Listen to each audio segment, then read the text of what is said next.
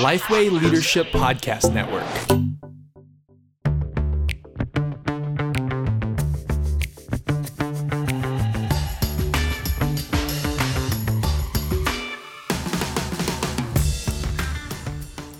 Hello, I'm Madeline Galea. And g'day, I'm Scott Sanders. Welcome to The One Thing, a podcast designed to give you one solid, practical tip for gospel-centered ministry every week. Scott, I have 4 questions for you. Okay. I've taken them from an article on entrepreneurship, which we'll be talking about later, and I've written down what I think will be your answers. Wow. So I want to see how well I know you. Prophetic, Madeline. Yes. So which do you fear most, anxiety or frustration? Frustration. Are you willing to get into trouble in order to make something more important happen? Okay. Which is more valuable, instinct or wisdom? Instinct. Which is more valuable, imagination or analysis? Oh, this is where I sit on the fence on that one. I'd say now I'm more analytical, I think, but I'm not a dreamer. I grab people's ideas and I use them. So yeah, but I'm an analyzer. Yeah. Can I just say I got 4 out of 4 right? I know you so well. That's because you're more emotionally intelligent than me, mate. Oh, there you go. The listeners all know that.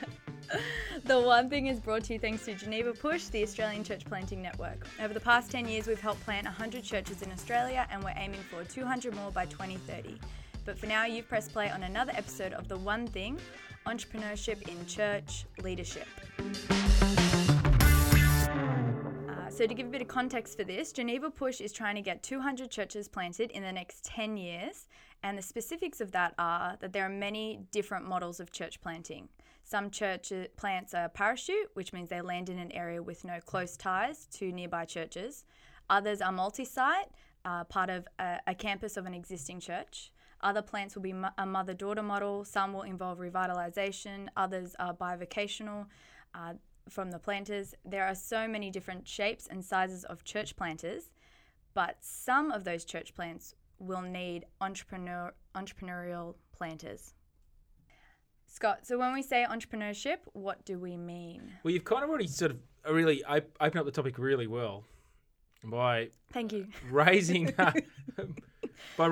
I guess, one of the issues. We kind of come to church planting and we say this is who ought to be doing it. Mm. And the reality is there's a lot of different models that we can do, and the personality types or the way people are wired is going to actually be important.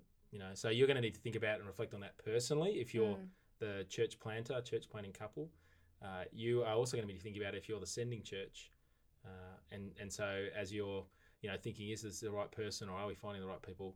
You know, we want to have, those people being sent out who actually aren't going to find this frustrating or fail at the church plant just because of how they've been wired by God. So when we say entrepreneurship, I think often we have all these different ideas, but it's generally the startup person, the person who kind of gets things done. And I do want to open up a bit of research. You know, there's lots of research on this topic. Yeah. But in some ways, I want to start with Paul, because I reckon Paul the Apostle. Well, yeah, Paul the Apostle was an entrepreneur. He started things. I think you see in his missionary tours and his missionary journeys, someone who was able to get out there and start new things. And it wasn't something that gave him cause for frustration or failure. Now the reality is he spent 10 years in Antioch before he went. So it wasn't like he was just on the go all the time. But one of the things I think we see, or a few things we see in Paul, he had a deep trust in God. And so I think no matter what you're doing, whether you're an established church pastor or if you're starting up a church, you need to have a deep trust in God. Mm-hmm. He built a team. So again, a lot of the research out there will talk about the importance of how entrepreneurs, they're self-aware, they're aware of their strengths, and what they do is actually pull in a team. And so that's something that comes through a lot. A lot of people don't think about that, because the other side of the coin with entrepreneurs is that they cause conflict because they get things done. But actually, are they self-aware? Yeah, well, they are. See, this is where the research is going to push that sort of sort of notion. Yeah, Paul took risks. We see him regularly going to places. His testimony through Acts is just really one big story of a guy who took risks, went to places, spoke up. Beaten, trodden. Kicked out, jailed, or he took risks for the gospel, which I think, correlated to his deep trust in God as well, but it's just how he's wired. And then in terms of the ministry that he did, he was 100% bought in. So So I think one of the key things you find often about entrepreneurs, again, most entrepreneurs, if you think about it, are the small solo, business. It's the it's the grocery store, it's the small thing that doesn't necessarily have this big multinational, lots and lots of staff, but it's just a small business. And so they're often all in.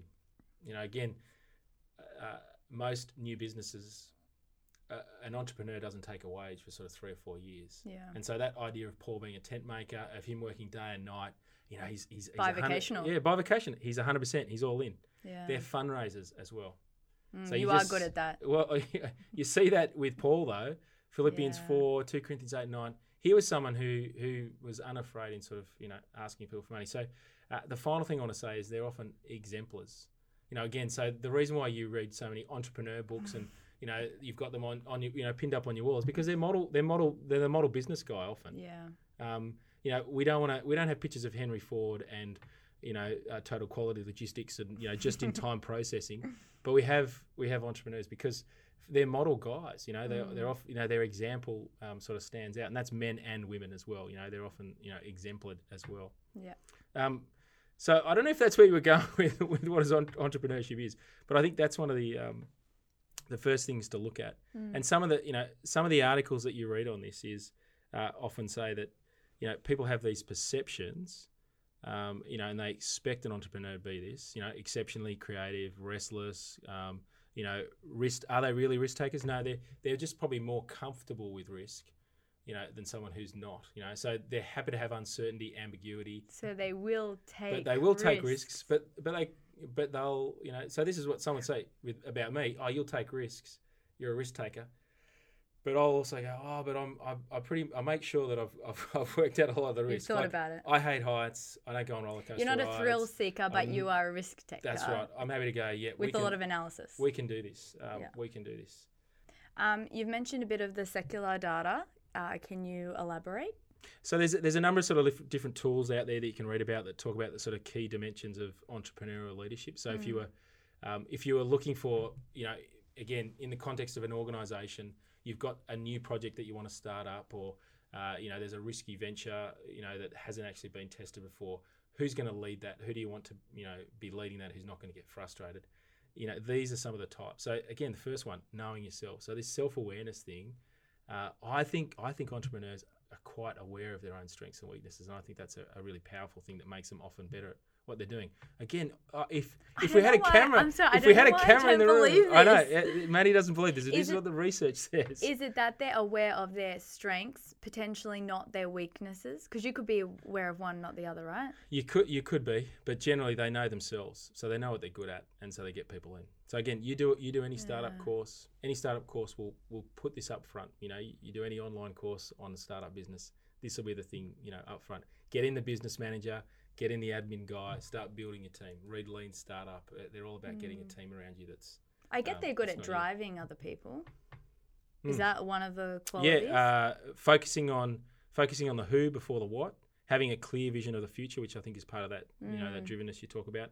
Great communication skills. Yeah. So again, often the entrepreneur, they're charismatic, they're an amazing leader, but actually they've got real clarity about what they're doing. Yeah. And then they're able to communicate that. That makes them often good fundraisers, good recruiters for people as well because they know exactly where they want to go and they actually clearly communicate. It draws others in. The adaptability, we've already talked about that. That allows you to take risks and allows you to deal with change. The continuous learner, so that's that imagination, that's the, the curious person. So often in the church planning context we see that, the church planner, they won't have one welcoming system, they'll have 10 welcoming systems and they will have looked at 10 different churches and they won't have worked out exactly what they want, but they're curious, they're continuously learning, and they're not happy, they're unsettled. Oh yeah, we've grabbed this and it's working, but we could do it better, we could tweak it. I think this last one's really important. They create an atmosphere that's conducive to growth. So one of the things I want to give you in the toolbox is an interview that we did with Luther Simons. I was catching a train with him the last 2 nights. We've been at synod, Anglican synod. I go to an Anglican church in Sydney, and so we've been at Anglican synod. He's an Anglican minister. We've been catching the train home, at the end of the synod, and just having a chat. And what you hear in that interview that we did a few months as part of the Reach Australia Mission podcast was you see someone who expects God to be at work. You see someone who's looking for God to be transforming people and growing the church. There's an expectation. He plans the baptisms a year in advance. We're going to see 12 people come to Christ. Yeah. So there's that it's very expectation. Optimistic. Yeah, optimistic, but I call it, they create an atmosphere that's conducive to growth. So see how the the organisational psych people have said they create an atmosphere. So yeah, they're optimistic. Yeah. But in that optimism, they're still planning. They're putting things in place. They're motivating, encouraging. They're doing that. So, so in many ways, entrepreneurs, like a lot of leaders, they understand themselves. But these are the particular characteristics just come out of one tool that I can put a link to online. And as I said, there's a number of different tools that do this. Yeah, if someone doesn't have these qualities, how much can they, if they're not naturally gifted in this way, how much can they grow by them through grit and education? Well, I think this is that whole question of personality and how you're wired.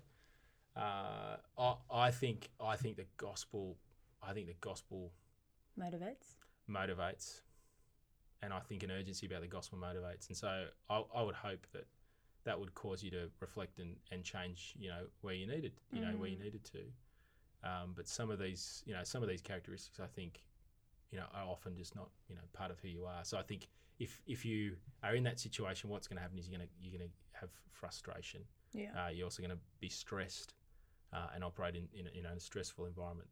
Yeah. So I don't enjoy roller coaster rides. Now I know that's not. But I went to in the holidays. I went up Black Mountain in Canberra. That's the big tower. The communications tower.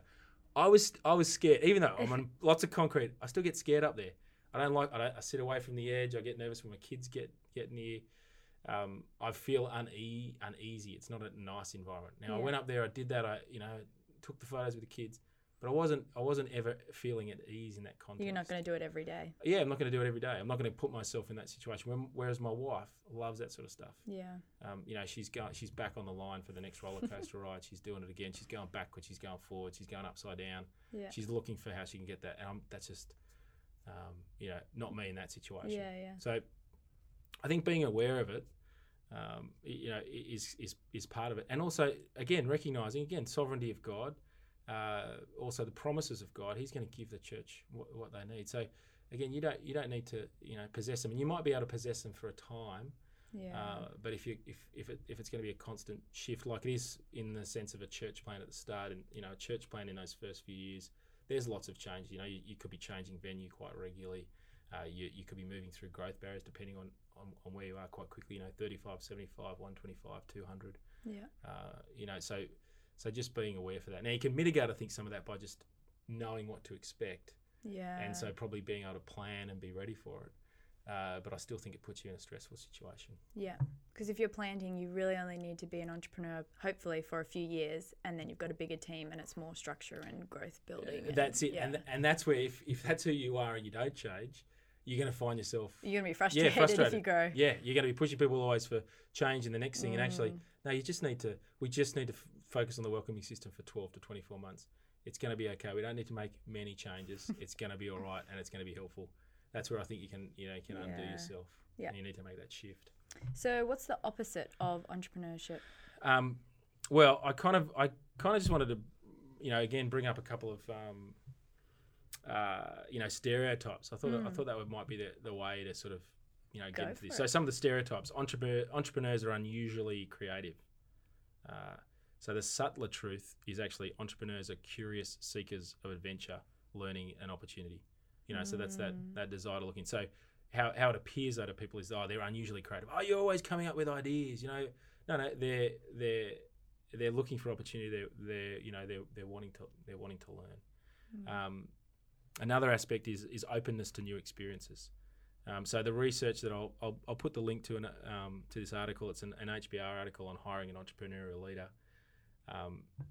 He says this is one of the single trait, he says, that it most distinguishes leaders who are entrepreneurial from their more conventional peers.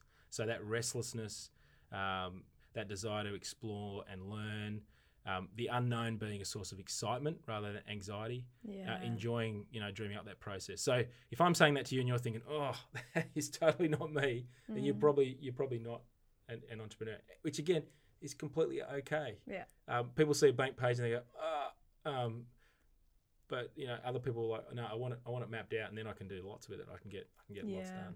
Again, it's okay. It's just how you wire, being aware of it. The other stereotype we've talked a bit about already, entrepreneurs enjoy and seek risk. So the subtler truth, as I said at the start, is entrepreneurs are just a little bit more comfortable with risk. So they recognise that risk is necessary. They're better living with it and managing the anxiety that goes with it.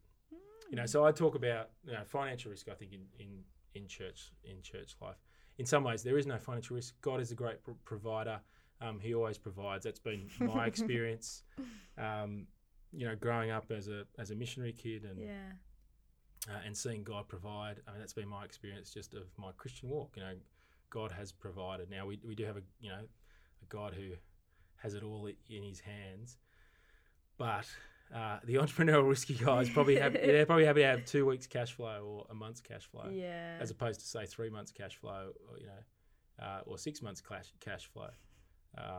So just being aware of that. Now I'm using cash flow just as a kind of a hard measure. Mm. But I reckon you'll find the accountant on the finance committee of a church is probably thinking, oh, they're probably not an entrepreneur. Yeah, let's just have a little bit more. Let's just have a little bit more cash flow in the bank. I don't want to do that. Now, I think there's a loving principle there. Just to as an aside offshoot of this, there is a loving principle when you are employing people, and it's not not just your family or not just you risking it. Then there is a sense that you do need to have more cash flow so that you can make sure people are paid and cared for. Bill Gates made sure that he could, if he went under, he could pay people for a whole year after. Yeah, good man. Totally. So there's a guy who willing to take risks, but also probably curious. Curious. But so probably curious. Probably learnt the hard way. Yeah. In probably a number of startups before that, where he got cut and got fired, and couldn't pay the rent or going forward. Yeah. But what would be the downside of multiple entrepreneurs on a staff team? Well, you probably wouldn't have many people getting, implementing things and getting them done. You'd probably have a lot of ideas. You'd be flip-flopping and changing lots. You might not have any cash flow.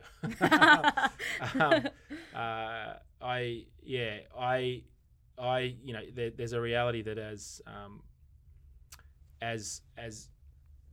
again, the literature will say that as the product goes to market, as the thing gets launched, the entrepreneur kind of gets less engaged. I know that of myself. Like, we got a conference in a few weeks' time. I don't know when the transmission date of this is. We've had a conference that's just happened. Now, in some senses, I was already thinking about the next year's conference. 3 or 4 months ago. And yes, I've got to deal with all the make sure the AV, team's handling things and the program's getting sorted, but that's not giving me energy and excitement. I'm already thinking about next year. Okay, what are we going to be doing next year? How are we going to make it better? Yeah. Where are we going to hold it? What's it going to look like? So I think that's the danger, that you're constantly looking forward and you're not able to sit and celebrate. Celebrate now. I think that's the danger. For me, often I don't celebrate and go, isn't this great? We've achieved so much. Yeah. And I think that's tough for a team, because I'll always push on to the next thing. Yeah, but the team might need to stop and either grieve or celebrate or reflect, and you're on to the next thing if you're leading it. Yeah. Yeah, that's it. Mm. And then I think, if you're being thrilled by an uncertain environment, the reality is church life needs to be stable. There's a regularity of church life. Week in, week out, we kind of do the same things, and so if you're constantly looking for that, that uncertainty and that's driving you, then I think that's going to be problematic, particularly for raising up a team. Yeah. And for raising up a team of volunteers as well. Volunteers need certainty, they need stability, they need to know that when they turn up, things are going to be in place, and so I think that's the other danger that could happen. Mm. What is the one thing you want to say about entrepreneurship in church leadership? Well, if that's you, you should think about starting something new in your church. Might be an evangelistic activity. You might want to start a new group that tries to reach out to a segment of the population that your church is not reaching. you might be the person who needs to start a new campus or start a new church plant coming from your church. So I'd encourage you, if that's you, get assessed. But first and foremost, probably talk with the church leaders and find out if, you know, that's best for you. Mm, great. Oh, so Maddie. Yes. Given and I have been speaking a million miles an hour, tell us about the toolbox. Happy to. We have the CPAT, which is a church planner assessment tool built by Geneva Push, and it's to give you clear feedback on your suitability for ministry and your strengths, which will help identify if you are entrepreneurial or if your gifts lie elsewhere. The CPAT is broken into two categories: knowing your strengths, which is based on 7 core competencies, and understanding your ministry style suitability, which is across 11 competencies. It's $20. You can get it from the Geneva Push website, genevapush.com/CPAT. And once you take the test, we're happy to go through your results with you and identify some next steps. Thanks, Scott. That was very interesting. Sorry, that was a genuine. Sorry, that was good. I'm going to do a test now. Every now and again, you just go, oh, he knows a little bit about something. No, you do. You know a lot. You know a lot. Well, thanks so much for joining us on The One Thing, Mr. Sanders. As a follow-on to the Reach Australia conference, we're doing some online learning labs. They're open to you if you didn't come to the conference, but they're included in your ticket price if you were there. There'll be learning labs on all areas of the church ecosystem, deep in word, God attentiveness, serve, mission and community, as well as on church planting, change management and training. Go to reachaustralia.com.au/labs. I'm Madeline Galea. I'm Scott Sanders. Chat soon. This is a shout out to one of our Reach Australia conference sponsors, Virtual Church Assist. Virtual Church Assist exists because they want to help support pastors, churches, and ministries to be healthy and to grow, specialising in supporting churches and ministry organisations across Australia with their administration, design, communications, and even support needs. They can help relieve the burden and regain control. Go to virtualchurchassist.com.